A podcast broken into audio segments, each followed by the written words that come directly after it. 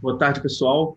É, meu, nome, meu nome é Samir, eu sou CTO da Hashdex e a gente vai começar mais um Hashdex Talks, que é um, um momento que a gente chama algumas pessoas aqui que trabalham é, no mercado criptoativos, que entendem um pouquinho desse mercado, para compartilhar um pouco é, desse conhecimento com a gente, tentar explicar é, essa tecnologia de criptoativos de forma simples aí para as pessoas, né? E hoje a gente está com o Felipe Santana, ele é cofundador da Paradigma Education, a primeira plataforma brasileira de educação e dados focadas, focada em criptomoedas. É, e pô, deixar o Felipe se apresentar um pouco aí. Felipe, prazer ter você aqui com a gente. Prazer é todo meu, Samir. Uma honra estar aqui com vocês. São poucas as empresas nacionais aqui que a gente admira e gosta muito do conteúdo e da marca e tudo mais, vocês são uma delas. Então, uma honra. Estou ansioso para esse papo. Legal, honra é nossa, cara. É, começa contando um pouco aí da tua história, como é que você se envolveu com criptoativos e, e aonde vocês chegaram assim, até a decisão de criar a Paradigma Education e o que, que vocês fazem lá. Conta um pouco aí da, da tua história para gente. Boa. É, eu comecei a prestar atenção em criptomoedas faz uns 5, 6 anos atrás, por uma via que não é mais comum de todas, que é o crowdfunding. Então, desde pequeno, desde o começo dos anos 2000, eu eu usava a internet como uma, como uma ferramenta para conseguir coisas que, por vezes, eu não conseguia no mundo real por conta da minha idade. Então, tentando encurtar uma história muito longa, eu fiquei alguns anos na internet entrando em promoções e concursos culturais, aquele tipo que você tinha que responder com uma resposta criativa. É, e, de novo, encurtando uma história longa, ganhei vários prêmios e juntei uma grana com a qual eu pude viajar. E, na volta dessa viagem, eu escrevi um livro e fiz um crowdfunding. E isso numa época em que o próprio Catarse, que é a maior plataforma de crowdfunding do Brasil, não era tão grande. Então, me fez pesquisar bastante sobre formas de se fazer isso e era no momento em que esse tipo de, de forma de captação estava bombando no Ethereum e em blockchains como um todo. Então, foi aí que eu comecei a prestar atenção. Aí eu me formei em comunicação social, eu já trabalhei no terceiro setor, já trabalhei com produção em cinema e em 2016 eu comecei e liderei um projeto brasileiro aqui que fazia tecnologia de streaming de vídeo usando redes distribuídas. E é aí que eu comecei a me envolver mais com Ethereum, desembocando até aí no ano passado, quando eu resolvi com alguns sócios fundar Paradigma Education para a gente tentar levar a discussão sobre todos esses temas para um outro nível aqui no Brasil. Legal. Inclusive, cara, parabéns aí pelo, pelo trabalho que vocês vêm fazendo na Paradigma. Eu acompanho bastante, falei para você, né? Assim, Instagram, pessoal, quem, quem não segue ainda, sigam lá Paradigma Education, tem muito conteúdo legal. É, e eu acho que, que, vocês estão fazendo um bom trabalho aí de explicar de forma simples ali, né, alguns conceitos que às vezes são complicados, né, é, que muitas vezes envolvem é, é conhecimentos técnicos ali que, que as pessoas comuns não precisam saber, elas precisam saber a utilidade daqueles, é, daqueles criptoativos, daqueles protocolos, né, quais são os casos de uso. Então, isso, isso eu acho bem legal ali do trabalho de vocês. É, e, bom, vocês trabalham com relatórios, não é isso? Vocês montam relatórios de conteúdo, aulas, não é isso? Isso, basicamente, nosso produto hoje é um, é um, plano de assinatura, onde a pessoa que assina tem acesso a um boletim semanal em que a gente resume tudo que aconteceu de importante, mais umas duas ou três publicações semanais que vão nessa, nesse caminho do relatório. Então, a galera que está com a gente hoje é uma galera que está dentro do mercado já e que tem sede de descobrir as coisas antes delas virarem populares, basicamente. Legal, bacana. Ah, então, dentro desse espírito aí, a gente trouxe dois, dois assuntos para a gente tentar abordar no papo de hoje. É, o primeiro é sobre finanças descentralizadas, né, o DeFi, Decentralized Finance, que é essa nova, essa nova classe de serviços ali que está surgindo completamente nativa ali do blockchain, né, 100% digital, é, que tem muita coisa legal ali que está nascendo, né, que está surgindo. É uma, é uma indústria que cresceu muito aí esse ano. 2020. E aí depois a gente pode falar um pouco sobre o Ethereum 2.0, né, que é aquela solução para melhorar a escalabilidade da rede do Ethereum. É, então, com, começando com DeFi aí, cara, você consegue explicar para a gente um pouquinho aí é, o que, que é DeFi, como que esse negócio surgiu e, e, e, quais são os projetos legais que você viu por aí? Acho que a ideia principal, DeFi é um acrônimo para finanças descentralizadas, né, em inglês. E Acho que a ideia principal deriva do fato de que qualquer contrato financeiro que você for fazer no mundo real, você está sujeito a uma infraestrutura governamental que já existe, né? E que tem as suas regras e é, seus poderes e seus impeditivos. Quando a gente olha para a Ethereum especificamente, que permite que se estabeleça e execute contratos entre pessoas ou até entre máquinas, você consegue entrar em qualquer tipo de contrato financeiro e criar qualquer tipo de contrato financeiro, independentemente dele já existir ou não. É, então, as pessoas de uns anos para cá começaram a inventar, reinventar a roda em muitos casos, né? Replicando coisas que já existem em finanças tradicionais na Ethereum, mas em muitos outros casos, o fato de que é, você pode pegar um primitivo daqui, juntar com outro primitivo daqui, construir um produto a seu bel prazer, é, o fato de que essas inovações são passíveis de serem compostas, juntadas umas às outras, como peças de Lego, como a galera gosta de fazer analogia, fez com que surgissem vários produtos legais que não existem no mundo tradicional aqui fora. Então, é como se a gente visse uma arena de experimentação financeira que evolui mais rápido do que aqui fora, digamos assim. Legal, legal. É para dar o um contexto para o pessoal, assim, é, é, essa, essa nova classe de serviços está surgindo em cima é, de uma das redes blockchain, né, que é o Ethereum, principalmente, é, e ela só é possível por causa dos smart contracts, né, que são aqueles contratos é, que conseguem ser executados de forma automática, né, são basicamente softwares que conseguem ser executados de forma automática sem a necessidade de nenhuma de nenhuma contraparte. Então, é, você consegue fazer serviços bem simples, como automatizar a transferência é, de um ativo é, de uma conta para outra, né, de uma carteira para outra, ali no, no, na rede do Ethereum. E aí, em cima disso, você começa a construir aplicações mais complexas, por exemplo, a de exchange. Né? Então, no momento que você consegue ter smart contract, consegue transferir um ativo é, de um indivíduo A para um indivíduo B, você consegue fazer um smart contract que é, entrega um ativo é, mediante o pagamento de outro ativo, que a gente chama no mercado tradicional de DVP, né? entrega contra pagamento. É, e aí, a partir desse, do momento que você tem essa primitiva de fazer uma liquidação dentro do blockchain, você consegue criar outros serviços, né? E eu acho que os principais hoje é, são os de, de exchange, né? As, as exchanges descentralizadas, o mercado de crédito que está bombando ali no blockchain, né? Que, que são que é o money market, que tem alguns protocolos legais. É, derivativos também estão sendo construídos em cima disso. E, em cima de toda essa infraestrutura, ainda tem aqueles smart contracts que estão arbitrando tudo isso para buscar oportunidades ali, né?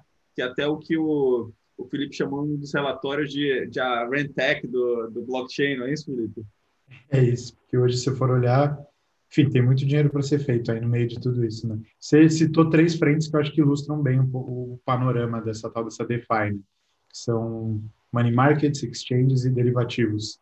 Tudo começou, um pouquinho de história, ou pelo menos essa, essa onda, essa febre em torno desse conceito começou na Ethereum com a Maker, que é um protocolo para emissão de crédito, basicamente, é, e cujo produto é uma moeda estável, que foi a primeira grande moeda estável pareada em dólar do mercado.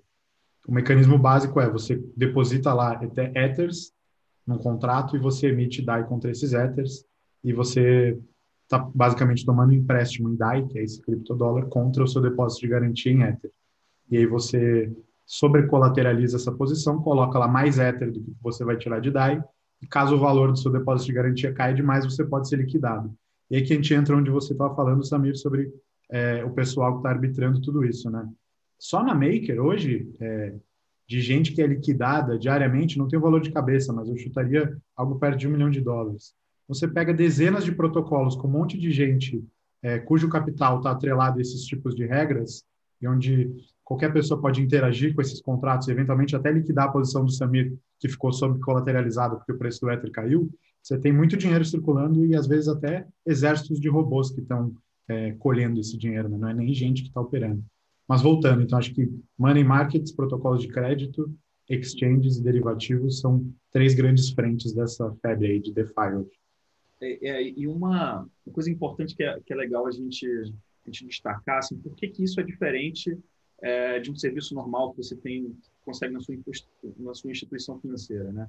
É, eu acho que tem duas premissas fundamentais ali. A primeira é você substituir a confiança, né? Assim, a, confiança que uma, que uma instituição é, intermediária coloca num sistema por algoritmos, né? Por smart contracts. No caso, por exemplo, das exchanges descentralizadas, qual, qual o principal papel de uma exchange? Né? Primeiro, ela encontrar comprador e vendedor, né? e segundo, ela conseguir realizar essa transação de forma segura, de forma que eu tenho a tranquilidade de, de é, enviar dinheiro para aquela exchange, ou enviar ativo para aquela exchange, ela, e ela vai trocar aquele ativo para mim. É, eu estou confiando naquela entidade centralizada, que é a exchange, para fazer essa atividade, né? porque eu não vou confiar é, necessariamente fazendo um mercado peer-to-peer -peer, que eu não conheço minha contraparte. Ela pode receber meu ativo e nunca me entregar meu dinheiro, né? Com o smart contract, você consegue é, é, substituir essa entidade centralizada, né, que está atuando no papel como um elo de confiança entre duas partes, você consegue substituir por um software. Né? E até aí, é, acho que, que esse é até uma coisa mais fácil de entender, né? Você tem um software que troca. É, no caso de gestão do colateral, de colateral, que é uma, uma função essencial das instituições financeiras, né? De você conseguir é, depositar um dinheiro e ele ficar guardado como garantia para você consumir outros serviços, né? É, isso eu acho que é uma inovação bem legal que, que os smart contracts trouxeram e que permitiram é, que, que, esse mercado de DeFi, de DeFi é, crescesse, né? É justamente como você constrói smart contracts que conseguem receber um ativo e trancar ele como garantia, né? E, e, obviamente só soltar ele em determinadas condições. E aí isso permite que, por exemplo, você pegue um empréstimo colateralizado, né? eu posso colocar né, garantias, né? Eu boto, tem, tem um Ethereum ali, por exemplo, e preciso de dólar é, para fazer qualquer operação. Eu consigo colocar esse Ethereum, como, esse Ether como garantia e, por causa disso, tomar um empréstimo colateralizado é, recebendo dólar, né? Isso, isso é uma aplicação fascinante, né? É, com certeza fascinante. Tem muita gente que, às vezes, é, miss the Miss the Forest for the Trees, ou o contrário, já não lembro mais como é ditado, mas que acaba se apegando a essas complexidades e a um primitivo ou outro, mas deixa de ver a, a que de fato é legal sobre esse cenário todo, que é o fato de que com esse monte de coisinha dá para o empreendedor da Índia, do Paquistão, da Ucrânia, de onde quer que seja, construir um produto completamente diferente do que a gente tem. Então, um exemplo que eu gosto muito de citar é o de uma loteria que acho que você já ouviu falar, Pull Together, Uhum. Uma loteria que funciona dentro de um contrato da Ethereum, onde porque só somente porque existem esses mercados de crédito e somente porque você consegue na Ethereum emprestar os seus DAI ou os seus Ether em troca de um juros, é, essa loteria foi construída porque ela faz uso desse, desses primitivos. E a mecânica é basicamente todo mundo compra um ticket, você tem uma rodada por semana, digamos assim, tá aí, ó, e o prêmio dessa semana são quase 9 mil dólares o dinheiro de todo mundo que compra o ticket vai ser investido, vai ser emprestado em algum desses protocolos de crédito, vai render juros por uma semana, e a pessoa que ganhar essa loteria vai ganhar os juros de todo mundo, e todo mundo que comprou o ticket vai ganhar o dinheiro do ticket de volta. Então, é uma loteria em que você, entre aspas, não perde, só o custo de oportunidade, né? E, pô, esse é um setor que é extremamente monopolizado e regulado aqui no mundo do lado de cá, né? E aí você não precisa nem saber quem fez esse jogo, é, e é um jogo que funciona independentemente de manutenção. Basicamente, toda semana você pode participar dele. É um jogo de poupança incentivada. Legal, isso, isso é interessante, né? E todas as informações elas são transparentes. Ele fala qual vai ser o destino, né, do, dos recursos que você colocar aqui. Nesse caso, ele vai para o compound, que é um desses protocolos ali de money market, né? Você coloca o dinheiro ali, ele vai passar a render um pouco. É, e uma das coisas que, que eu achei bem interessante desse movimento de DeFi esse ano é que a usabilidade, né, diferente daqueles casos anteriores, ela está muito melhor, né? Então está muito mais simples de você utilizar um protocolo de DeFi, realmente como você usar um app normal, né? Então é, você clica aqui em Get Tickets, né? Vai continuar aqui, você conecta a sua carteira, é, que, que é uma carteira é, basicamente uma extensão que você coloca no seu navegador, né? Conectou a carteira aqui, Pronto, você já pode, a partir daqui, clicar aqui e essa transação ela não vai acontecer no site do Pool Together, ele vai acontecer na blockchain do Ethereum. Né? Então, é, é, a parte onde, onde é necessário essa confiança, ela é delegada para a rede do blockchain, né? para uma rede blockchain que é o Ethereum. Né? Isso, é, isso é bem interessante, né? É, esse, esse, é um exemplo, né? Tem vários outros de gente que constrói coisas que são, às vezes, remixes de produtos que a gente já conhece, às vezes produtos novos mesmo, instrumentos financeiros novos e por aí vai. E permite você construir, né, a partir dessas premissas básicas, né? Exchange centralizada, mercado money market, né? Esse mercado de crédito e derivativos, ele permite que você construa basicamente qualquer serviço que uma instituição financeira já oferece, né? Loteria, mas também empréstimos, né? E, e, e todo tipo de atividade, né? todo tipo de crédito, todo tipo de derivativo, todo tipo de facilitação financeira, produtos estruturados, é, opções, é, o que quer que você consiga imaginar. É tem uma questão, tem uma questão que muita gente ressalta, né, principalmente os haters desse movimento todo, que é o fato de que a eficiência de custo em muitos, muitos desses produtos ainda não é igual a, de um, a do equivalente no mercado tradicional. Se pegar o exemplo do crédito, por exemplo, na, na existência de uma instituição que, enfim, consegue oferir o crédito dos seus clientes e não precisa que o cliente colateralize a posição inteira, o débito inteiro que ele vai tomar, você consegue ter uma operação muito mais eficiente. É, mas aí, de novo, é, é o trade-off, né? Aqui em DeFi, na blockchain do Ethereum, você tem pseudonimidade de identidade, você tem zero burocracia, é, não precisa pedir permissão para ninguém. Também tem esse, é, esse sacrifício. E um aspecto interessante é que é, esses serviços, né, esses dApps, eles são basicamente um conjunto de smart contracts. Né? Então, eles podem ser utilizados por qualquer pessoa, mas também por qualquer instituição financeira, eventualmente. Né? Então, você pode ter uma fintech, por exemplo, é, que ela vai basicamente fazer o mesmo serviço do banco, ela dá um empréstimo sem colateral, porque é mais eficiente, e por trás ela pode utilizar um protocolo de finança descentralizada, por exemplo, um money market para se financiar. Né? Então, é, é, isso é, é, um movimento que vai ser interessante, a gente começar a ver as fintechs é, começando a adotar alguns protocolos de smart contracts para oferecer um serviço é, mais, mais eficiente ou mais barato para os usuários. Né? 100%. É uma questão que às vezes me coça lá ao fundo da cabeça. Né? Se vão ser as fintechs, as digital wallets americanas ou de onde quer que seja, que vão comer esse mercado, ou se vão ser as crypto wallets que vão conseguir virar cada vez mais banco. Né? Acho que as duas coisas estão acontecendo ao mesmo tempo. Exatamente, vai ter espaço para todo mundo, né? É um mercado gigantesco, assim como, como vocês podem ver aqui nessa tela. É, bom, se a gente pegar no começo desse ano, era um mercado de 600 milhões de dólares, né? O, o total de ativos que estava depositado em algum desses protocolos de finanças descentralizadas, e hoje ele já está aqui em 11 bi de dólares, né? Então ele teve um crescimento exponencial esse ano é, e, realmente assim um negócio impressionante como como esse negócio pegou, né? De novo lembrando que isso tudo ainda está em fase quase de experimentação, né? Esses protocolos ainda estão sendo testados, os os bugs ou as falhas ainda estão sendo encontradas, né? Então não é uma assim, é, é, acho que dificilmente a gente pode considerar isso como uma recomendação de investimento. Assim, a gente não está fazendo recomendação de investimento, a gente só está mostrando o potencial que isso pode ter. Né? Isso ao longo do tempo à medida que esses protocolos vão amadurecendo, eles podem ir ganhando é, é, volume, né? podem ganhando tamanho e, e, realmente conseguir oferecer uma nova classe de serviços financeiros aqui que não vão depender de, de nenhuma contraparte central. Né? Assim, isso pode realmente construir uma nova infraestrutura de mercado em cima é, do blockchain. Né? A partir do momento que você consegue programar dinheiro, né? É, o conjunto de aplicações que pode surgir a partir daí é ilimitado. Né? É, as pessoas não podem esquecer que o, o, o, re, o potencial retorno está aí porque ele traduz risco, né? Significa risco. Então, se você, num qualquer investimento tradicional, consegue alguns míseros por cento no empréstimo e aí você se depara com uma oportunidade, uma ordem de grandeza maior, pelo menos prometendo retorno de uma ordem de grandeza maior aqui nesse mundo, é óbvio que tem um risco muito maior. Então, se tem alguma recomendação de investimento aqui, é não coloque seu dinheiro em nada que você não entenda 100%, porque a chance de você perder é alta. Exatamente. Legal. É, eu queria mostrar aqui só para o pessoal, assim, às vezes é, é, é difícil o pessoal entender o que, que a gente está falando exatamente.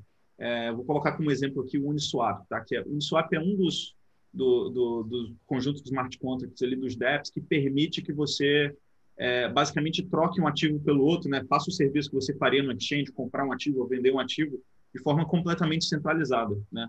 E ele funciona basicamente é, é, é, de uma forma muito simples. Você escolhe qual token, por exemplo, você quer comprar. Então, imagina que eu quero comprar um DAI e eu tenho Ethereum aqui na minha carteira, certo? É, eu coloco aqui que eu quero entregar um Ethereum, ele vai falar que em volta, de volta, né, eu vou receber 380 384 DAI. E a partir daqui eu posso simplesmente conectar minha carteira, de novo, aquele mesmo procedimento, né? Clico em swap aqui, confirmo e ele vai registrar essa transação na blockchain. E aí eu já vou receber, eu vou entregar um Ethereum e vou receber 384 DAI. É um processo muito simples, né? É muito mais simples do que é, o que você faria se utilizasse um exchange convencional. Por isso que, que esse protocolo, por exemplo, tem ganhado muita adoção em alguns dias chegou até a negociar mais do que a Coinbase, né? Que é a maior exchange de criptoativos hoje, né? É, é, absurdo, né? Se você pensar que foi construído basicamente por um time de uma pessoa, hoje tem mais, mas uma pessoa ao longo de um ano, assim. E aí, de novo, os efeitos de segunda ordem disso é que são muito legais. Porque até 2018, foi quando, ou 19, que foi quando o Uniswap começou a ganhar atração, é, tudo bem, a Ethereum te permite fazer um token é, a hora que você quiser. O custo disso é muito baixo.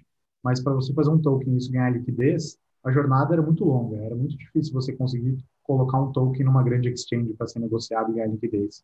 E o Uniswap e os equivalentes, os pares dele, basicamente abrem a porta para que milhares de tokens de cauda longa agora tenham liquidez e um preço de mercado desde o desde zero, assim. Então, de novo, isso abre espaço para que as pessoas tentem coisas novas. Um exemplo que eu acho que é muito legal é tokens sociais. Então, cada vez mais eu tenho visto freelancers e pessoas é, autônomas que dão um jeito, e aí cada uma com o seu método, com o seu design, de tokenizar a sua força de trabalho é, e emitir uma oferta de tokens que vai ser passível de ser trocada lá na frente, ou por horas de design, se a pessoa é uma designer, ou por é, share de algum projeto futuro que a pessoa for, for fazer, é, o que quer que seja, mas refletindo um pouco aquele conceito da, da Lambda School e de outras escolas norte-americanas que investem no aluno e ele paga uma vez que ele está ganhando, sabe? Mas tornando isso um pouco mais extremo e junta-se a isso o fato de que qualquer token pode ter liquidez em mercados como o Uniswap, pô, você tem um campo fértil para pessoas arrecadarem capital e experimentar novas formas de trabalho numa velocidade impensável se elas fossem seguir os moldes aqui do nosso mundo de carne osso. Legal, isso é interessante. Aí qualquer, basicamente qualquer pessoa que, que, que, enfim, criar um token, né, que criar um smart contract, pode colocar ele disponível é, para ser negociado numa plataforma como essa, o Uniswap, né? E aqui é um exemplo, ó, 17 milhões de volume é, de dólares, né, negociados nas últimas 24 horas só nesse par aqui é, de DAI e Ethereum, né? Então, esse é um, um volume considerável, né? É, outro exemplo legal é o AVE, né? Que é do, do, do, token, o nome do token dele é, é Land, né? Acho que mudou agora recentemente para AVE, né? E um, um, aspecto interessante dele, ele, ele, faz parte do nosso índice, né? Então é um dos ativos que está no índice, no HDAI, é, e ele permite que, por exemplo, se você tem um dinheiro sobrando e quer colocar ele para render ali, por exemplo, você pode depositar ele é, aqui e ele vai te pagar juros em tempo real, praticamente. Né? Então, aqui nesse caso, a gente tem um, é, um ativo depositado aqui, nesse exemplo, a gente tem um ITER depositado aqui, e ele está me rendendo juros em tempo real. Se você acompanhar aqui, o saldo está aumentando. Né? Então, o que, que ele faz? Ele pega esse meu token, é, muito similar ao que o banco faz, por exemplo, quando você deposita dinheiro na, na sua conta ou através de um CDB. Ele pega esse dinheiro e ele empresta para outras pessoas que estão precisando é, tomar dinheiro emprestado. Em troca disso, ele cobra das pessoas uns juros, né? E você recebe uma parte desses juros. Só que como não tem essa entidade centralizada no meio, é, ele consegue oferecer um spread muitas vezes até menor, dependendo das condições de mercado, né? Então, nesse caso, ele está me pagando 0,54% ao ano, né? É, e se eu for resolver tomar emprestado, né, eu posso pagar essas taxas aqui de 7%, de 8% ao ano, que, que assim, são taxas que ainda estão altas, mas são bem menores do que você conseguiria no mercado, né, numa instituição financeira tradicional. Né? Com certeza. A AVE ainda é, um, junto com a Compound, é um protocolo de taxas variáveis, né, flutuantes. Essa semana passada lançou um novo, que é um dos primeiros a é, estruturar instrumentos de renda fixa, digamos, de taxas pré-fixadas, digamos assim. Então, se você for em curve.yield.is, acho que você consegue, inclusive, ver uma curva de juros do DAI até o final de 2021, assim, é, segundo esse protocolo, claro, curve. É, uma pergunta, a AVE é a única, o único token de DeFi, a Nogadai? Fiquei curioso. É o único, ele é o único token de, de, de DeFi que está no HDAI. Deus, não, é. não é esse, é curve, curve.yield.is. Esse aqui, curve. Ponto yield. Ponto is. O S ou yes? Yes. Ah, não tá tão fácil. Depois eu te mando, então a gente vê. Ah, mas é esse aí, esse mesmo. Legal, tem uma curva de juros aqui. Interessante, né? Esse é, mais então... alguns outros estão começando a fazer é, taxas pré-fixadas, digamos assim, agora. Interessante disso é que você constrói né, a, a, a base, a fundação desse mercado e a partir daí é, realmente assim tem potencial de basicamente pegar todos aquelas aqueles serviços, as funcionalidades que existem no mercado financeiro centralizado e passar para essa lógica completamente descentralizada, né? É, isso, é, isso é bem interessante, mas isso leva a gente para o segundo assunto aqui que eu queria discutir contigo, Felipe. É, hoje, quando a gente tenta utilizar esses protocolos, como eu falei, tudo ainda está em fase é, bem incipiente, né? ainda está sendo testado, é, mas um dos problemas que a gente esbarra é o de escalabilidade, né? porque é, essas transações todas são registradas nessa blockchain é, do Ethereum, né? e isso acaba fazendo com que a rede possa ficar congestionada quando tem muita gente utilizando, né? porque ele tem uma capacidade limitada. Então, a estimativa hoje é que a, a rede do Ethereum consegue processar se não me engano, cerca de quatro transações por segundo, né? É uma taxa bem baixa, né? Até para comparação, é, a rede da Visa, por exemplo, processa cerca de duas mil transações por segundo, então realmente é muito baixo. Então, qualquer, qualquer aplicação que tenha uma adoção grande, né, que muita gente vai usar ao mesmo tempo, vai causar um congestionamento na rede, o que impacta diretamente no custo de transação, vai ficar mais caro transacionar. Então, muitas vezes aqui, você, para fazer um, uma troca, por exemplo, de um ativo, você vai pagar mais caro de taxa de transação do que a troca que você quer fazer, né? É, e aí tem um projeto rodando há bastante tempo aí, que é de criar uma nova uma nova infraestrutura ali em cima do Ethereum, que eles estão chamando de Ethereum 2.0, né? É, tu consegue explicar para a gente aí mais ou menos o que, que é o, esse projeto do Ethereum 2.0 e o que, que eles estão buscando com isso?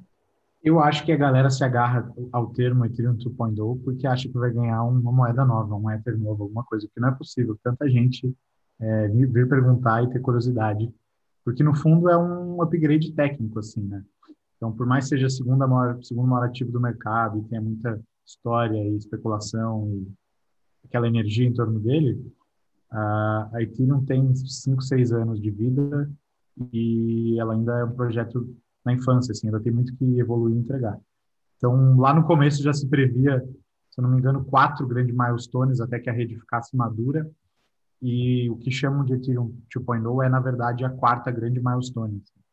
Então, esse roadmap já está atrasado, era para essa milestone, que originalmente tinha outro nome, ser entregado em 2018, mas os problemas de pesquisa foram muito maiores na vida real do que o jovem prodígio Vitalik Buterin imaginava lá em 2014. É, então, eles pegaram e chamaram de 2.0 esse plano que deve decorrer ao longo de dois anos, a partir de agora, e que envolve uma fase 0, uma fase 1 um e uma fase 2. Então, são três fases distintas, com três modificações é, que vão se amontoar, digamos assim, na rede em produção do Ethereum, mas para o usuário final isso vai ter pouco impacto em princípio. O impacto mesmo vai ser lá para fase 1, fase 2, quando a gente vai ver os frutos é, dessas novas soluções de escala. Assim. Então, as pessoas não precisam se preocupar com nova versão do Ether, não vão precisar trocar a moeda delas, em tese não vão precisar fazer cadastros novos ou contas novas ou coisas do tipo. É, a gente recomenda só que elas fiquem de olho e acompanhem para para saber de notícias inesperadas, etc. e tal. As grandes inovações de escalabilidade do Ethereum, que acho que já estão sendo implementadas independentemente desse roadmap aí, é, são soluções de segunda, segunda camada, dentre as quais algumas já estão em produção e já estão tornando muito mais fácil a vida de quem usa esses produtos aí. A questão é que a interface é sempre um ponto de fricção, né? ainda é, não se resolveu essa questão. Tem alguns caminhos, mas ainda não se resolveu. A interface que você diz é a usabilidade, né? a facilidade dos usuários é, porque, por exemplo, na, na nosso, no demo que você fez aqui agora atrás, o, a extensão do browser ali, você abrir o MetaMask e dar aquele OK e aprovar uma transação, etc., a gente faz, mas é, meu tio e meus avós jamais sairiam clicar, clicando naqueles botões daquele jeito. Aí você pega sidechains de Ethereum ou soluções tipo a Optimistic, que é basicamente você migra para o Ethereum para uma rede com garantias um pouco diferente de segurança, onde os tokens se movem mais rápido. Mas para você, como usuário, fazer essa migração, por mais que o produto te facilite, a interface facilite, isso vai requerer algum tipo de coordenação por parte dos usuários, que no fundo é a mesma coordenação para você trocar para uma outra blockchain que é mais rápida, é, por mais que seja mais centralizada. Então, eu hoje, no, no, momento que eu estou, eu acho que o desafio é muito mais de interface de usuário, de educação, de produtização mesmo, do que técnico de transações por segundo. Legal. A tendência é, você falou, talvez sejam as, as wallets ali, as carteiras, né? Evoluírem para começar a absorver esses serviços, né? E oferecer esses serviços de forma bem mais fácil, né? Os famosos Bitcoin Banks que o próprio Ralphine já vislumbrava lá no começo, né? Falava que o jeito do Bitcoin escalar para tipo a população mundial, assim, escalar muito, era não era na, na camada de base, né? Eram cryptobanks e serviços que viriam a fazer o papel das instituições financeiras com cada um do seu jeito e o mercado que ia regular eles. Né? Na Ethereum, você pega, pô, você vai baixar um app que vai te jogar para uma sidechain, você vai ter que transferir um token para ter uma garantia de que o negócio nem é tão seguro e descentralizado assim, mais fácil você mover seus tokens para uma sidechain do app, né? o app fazer o que, o que for, reserva fracionária, contabilidade dele, whatever, e a hora que eu quiser tirar os fundos ali para uma carteira que é minha, eu tirar. Acho que o caminho é esse, assim, é priorizar experiência do usuário em detrimento de, do purismo. É. Nesse caso, você acha que o, o, PayPal, por exemplo, pode ser um desses Bitcoin Banks? Que, que Com certeza, é o grande, o grande Bitcoin Bank, né? É o grande Será? Bitcoin Bank que o Ralphin falava. Para quem não acompanhou recentemente, o PayPal anunciou que, que é, vai disponibilizar ali para todos os usuários do PayPal, começando pelos Estados Unidos, é, a possibilidade de comprar, vender e armazenar criptoativos na própria no próprio app ali do PayPal, né? Então isso é uma mudança gigantesca porque o PayPal tem mais de 300 milhões é, de usuários no mundo inteiro. É, esses usuários vão poder comprar, é, basicamente comprar qualquer coisa nos 26 milhões de estabelecimentos que aceitam PayPal, utilizando cripto também. Então isso vai ser um grande boom ali que vai incentivar a adoção é, de criptoativos ali pelas pessoas, né? Vai tornar muito mais fácil o acesso. É, mas por outro lado é um Bitcoin, é um Bitcoin Bank ali, né, Felipe? É um Bitcoin Bank. Hoje, hoje eu não tenho de cabeça quantos por cento dos bitcoins que estão em, em exchanges, né, ou em custodiantes terceirizados, mas eu chutaria algo perto de 30%, 20 e poucos por cento. Com o PayPal, provável que esse número suba. O número acho que está subindo. É, e é inevitável, é inevitável. A gente tem visto instituições em tesourarem Bitcoin, acho que cada vez mais vai ter menos sobrando no mercado. Não pela demanda das pessoas em enriquecer rápido, mas sim pelo medo delas empobrecerem rápido. Legal, legal.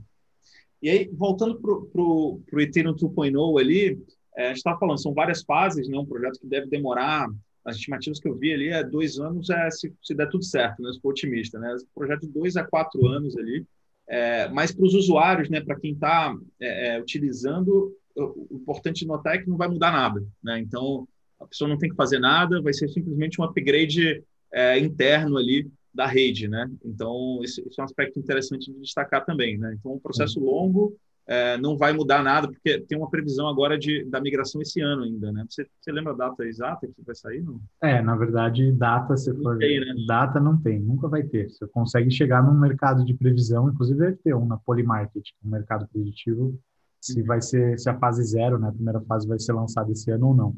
Acho que o sim tá, tá ganhando no mercado, então a galera tá confiante. Mas essa fase zero, basicamente, significa que eles vão lançar o, de, o contrato de staking, é, na mainnet do Ethereum. Então, é um contrato específico que vai ser lançado, e aí na fase 1 vai ser uma cadeia nova, e aí na fase 2 aqui é, as duas cadeias vão se fundir, digamos assim, a nova e a antiga. Mas sim, para o usuário final, é, em termos de usabilidade, assim, não é para mudar nada. Do ponto de vista econômico, tem algumas mudanças grandes que se espera, né? Então, primeiro que ao fim desse processo aí, dois anos, sei lá quanto que for, vai existir staking no Ethereum, né? Então vai existir algo como os economistas que me perdoem falar essa barbaridade, mas uma taxa livre de risco na Ethereum que vai ser o retorno do staking.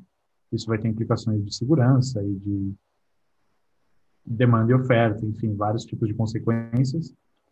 E tem uma outra proposta que também talvez é, reduza as dinâmicas de oferta do Ether, que é uma proposta para se é, queimar éter de acordo com os, com os, gastos em gás. Então, quanto mais a blockchain for usada, é, o, o éter poderia vir a ser uma moeda deflacionária. Mas é uma proposta que não está cristalizada ainda. Então, acho que os, esses pontos econômicos são o que realmente importa nesses próximos anos da Ethereum. É, eu acho que tem dois, dois aspectos interessantes ali. Quando, quando a rede do Ethereum muda, né, nessa migração, ela vai mudar de Proof of Work Proof of Stake, né? Que antes ela, você tinha os mineradores que estão ali realmente gastando energia é, para provar que eles estão atuando de forma, é, de forma produtiva ali na rede, né? Que eles não estão tentando sabotar a rede. Então, eles colocam skin in the game ali na forma de energia. É, com essa migração para Proof of Stake, é, os mineradores que passam a ser chamados ali é, de validadores, né? É, eles estão, na verdade, colocando, colocando Ethereum, né? eles estão colocando dinheiro para garantir que eles estão atuando de forma correta. Então, o skin in the game continua, só que antes era energia, agora é dinheiro, né? É, isso faz com que as transações possam ser processadas de forma muito mais rápida, né? Então, tem esse aspecto e o outro que é aquele na fase 1, que você falou, é, que é a implementação dos shards, né? Que é basicamente você criar é, vários... Você separar que hoje a blockchain, cada, cada validador ou cada minerador tem basicamente uma cópia inteira desse livro contábil ali desde o surgimento da blockchain. Isso ocupa muito espaço, né? E isso dá um problema de escalabilidade grande, porque todo mundo precisa processar todas as transações que acontecem na rede. É, com esse sharding, você consegue dividir a rede, né? E esse livro contábil em alguns pedaços que estão espalhados em mineradores diferentes. E aí você pode é, começar a ter validações em paralelo, né? Então, esse também é uma outra promessa legal ali. nas estimativas que eu vi ali, né, Felipe? Não sei se você viu coisa diferente, mas é, a gente sairia de cerca de quatro transações por segundo para 100 mil transações por segundo, né? Que é basicamente 50 vezes é, o que a Visa processa hoje. Então, depois dessa migração, é, a capacidade da rede vai surgir muito, que vai permitir que aplicações é, mais diversas possíveis consigam ser implementadas dentro da rede do Ethereum sem impactar é, no custo ali de transação, né? Certamente. Eu acho que o, a, a, grande ideia do sharding é paralisar a computação. E, mas eu sempre fico com uma pulga atrás da orelha quando eu vejo esses números aí de transação por segundo, porque se você quiser 100 mil transações por segundo é, otimizando para isso, você consegue, né? Quero ver você conseguir 100 mil é, mantendo a natureza de resistência à censura, etc. e tal. Né? É, eu olho hoje para tudo que tem em DeFi, por exemplo, claro que é um saco você fazer uma compra e demorar 10 segundos para aprovar, ou tudo demorar basicamente 10, 14 segundos para aprovar. Mas pô, poucas aplicações dessas financeiras, assim, que geralmente envolvem uma quantia maior de capital, não é todo mundo que está usando, poucas delas são impossibilitadas por esse por essa quantia de transações por segundo, assim. Claro, elas poderiam ser mais baratas, melhores de usar e tal, mas funcionam, sabe? Tem e, e o espaço tem tem amadurecido dessa maneira, assim. Por isso que eu coloco, deposito uma quantidade igual de fé, digamos assim, em projetos de segunda camada que independem desse roadmap todo e nos cabeçudos que estão tocando esse roadmap aí. Porque, é, é, um, é um escalabilidade de blockchain, você tem até o trilema famoso lá, né? São os atributos que você não consegue ter ao mesmo tempo. É um problema de pesquisa aberta, não vai chegar é, um gênio da noite para o dia e falar que encontrou a, a solução para ser escalável, suficientemente descentralizado e seguro do dia para a noite. Legal, é.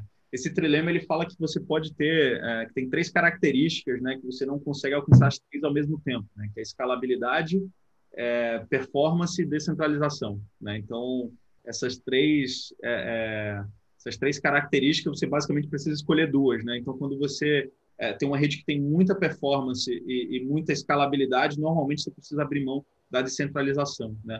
E essa essa essa migração do protocolo, né, da, de base do Ethereum é, assim, eles têm um dos objetivos é tentar quebrar esse trilema, né? Conseguir alcançar as três coisas, né? Descentralização, escalabilidade e, e velocidade. Então vamos ver o que, que, que vai sair ao longo do tempo, né? É louco porque a Ethereum já mudou muito de narrativa ao longo do tempo, né? Talvez mais até do que o Bitcoin, com mais velocidade. É, e, os, e, o ethos da comunidade, ao contrário do ethos da galera do Bitcoin, é muito em favor da experimentação mesmo. Né? Move fast, break things e vamos ver no que, que vai dar. Em cada coisa que você olha a galera fazendo, você pergunta, meu Deus, mas por que, serve isso? Né? É, só que a pergunta não é por que, por que fazer, é por que não fazer. Né? Então, eu acho que não duvido que os caras não consigam entregar uma solução que de fato seja inovadora e o mercado atribua muito valor a ela. Eu dou muito valor a esse essa ânsia por experimentação, assim, até coisas que eu não entendo às vezes a utilidade, um exemplo prático aqui, a tal das, das flash loans, já que você mostrou a AVE. Flash loans, vou tirar um minuto aqui para explicar, são empréstimos relâmpago. Então, é a ideia na Ethereum, em certos contratos, de que você pode tirar uma quantidade infinita, indeterminada de, de dívida, por exemplo, na AVE você consegue fazer isso, sem colocar um depósito de garantia, sem colocar colateral nenhum, desde que você repague essa dívida com os juros ao final do mesmo bloco, da mesma transação. Uhum. Então, peraí, você consegue tirar milhões de dólares de empréstimo, desde que você pague milhões de dólares mais 0,09% de juros, dali a 14 segundos, sim. E para que você vai fazer isso? Ah, meu filho, não me pergunte. Os caras colocaram lá e quem quiser brincar, que brinque. Né? É, tem várias coisas desse tipo. E aí, no final do dia, você vai ver alguém, de fato, faz uma coisa útil, um produto novo em cima disso. Então, é, eu me recolho a minha ignorância e, e tenho muitas esperanças positivas para o futuro da Ethereum nesse sentido. É, o mais legal é isso, né? Assim, como, como uma rede aberta, né? E, e, open source, completamente open source, todo mundo constrói em cima do que já está construído ali, né? Então as pessoas vão é, são realmente como se fossem blocos ali que vão sendo compostos, né? Vão sendo montados é, e às vezes uma, uma solução pequenininha ali como Flash Loan que a gente não entende muito o que está ali, de repente alguém usa e cria um negócio novo, né? Então é bem interessante, tem muita coisa legal para surgir nesse espaço, né? Totalmente. Legal. Tamo, ó, tamo, chegamos em 40 minutos aqui, cara. Então, queria agradecer o Felipe por, por esse papo. Felipe, foi um prazer falar contigo aqui sobre esses assuntos. É, tenho certeza que, que isso vai ajudar muita gente a entender melhor aí sobre esse mundo. E, pô, um prazer ter você aqui, cara. Prazer é todo meu. Fica aí um abraço. Sigam a gente lá, Paradigma Edu, no Instagram e no Twitter. E é um prazer enorme falar contigo. Espero que não demore a se repetir. Legal, valeu, pessoal. Vocês gostaram do vídeo?